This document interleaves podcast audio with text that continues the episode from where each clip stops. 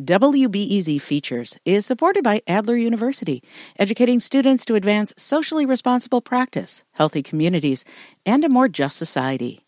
With degrees in psychology, counseling, public policy, and leadership. Adler.edu.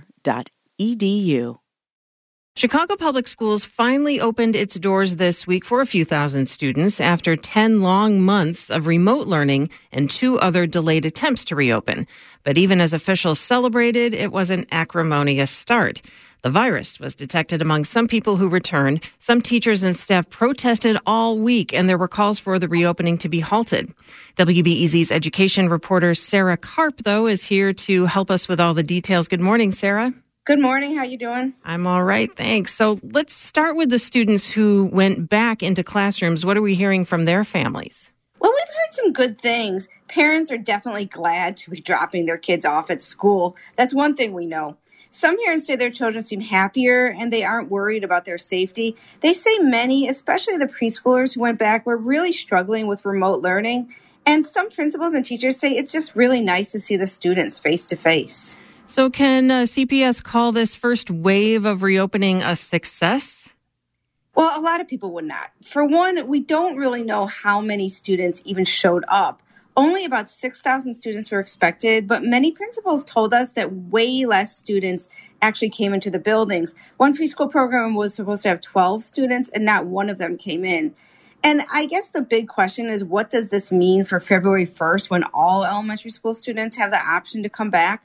CPS is expecting 70,000 students, which is less than 40% of all of the students in CPS. And if less come, then people will be asking whether this controversy and heartache is worth it all. All right, so let's talk a little bit about the controversy this week. What has been going on? Well, for one thing, there's been a lot of hubbub about positive cases. We know that the teachers union reported cases cropping up in several schools, and in one, maybe even two classes, or as we know them, pods, was moved from in person to remote.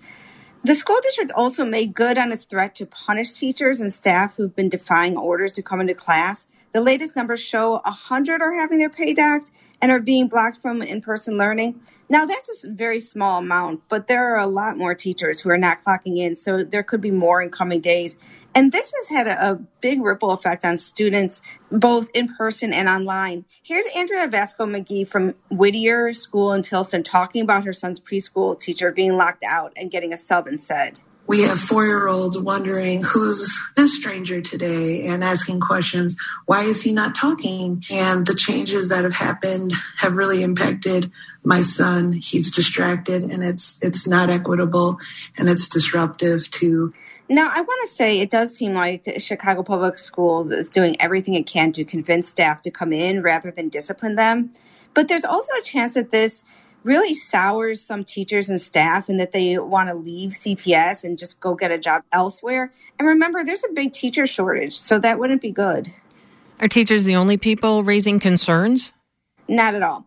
Aldermen, nurses, local school councils have all come out in force against the reopening. And are they making any headway? I mean, would would CPS delay or slow down this reopening?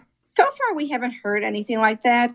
The leaders of the school district and Mayor Lori Lightfoot insist that this is the right thing to do to give families this option. To them, it's a question of educational justice. They say remote learning isn't working for too many kids, and if so many other places are offering in person learning, from New York City to Glenview, Illinois, then why not Chicago Public Schools? Also, they insist it's safe. Remember, too, that this has become a big fight between the school district and the teachers union, and those two don't have a very good relationship. But I do want to say that this morning, I just saw that the Board of Education is having a special meeting this afternoon. So I don't know what that means. Maybe the Board of Education is going to ask some questions and want to make a change. WBEZ education reporter Sarah Karp is following the reopening this week of Chicago Public Schools. Thanks, Sarah. Thank you.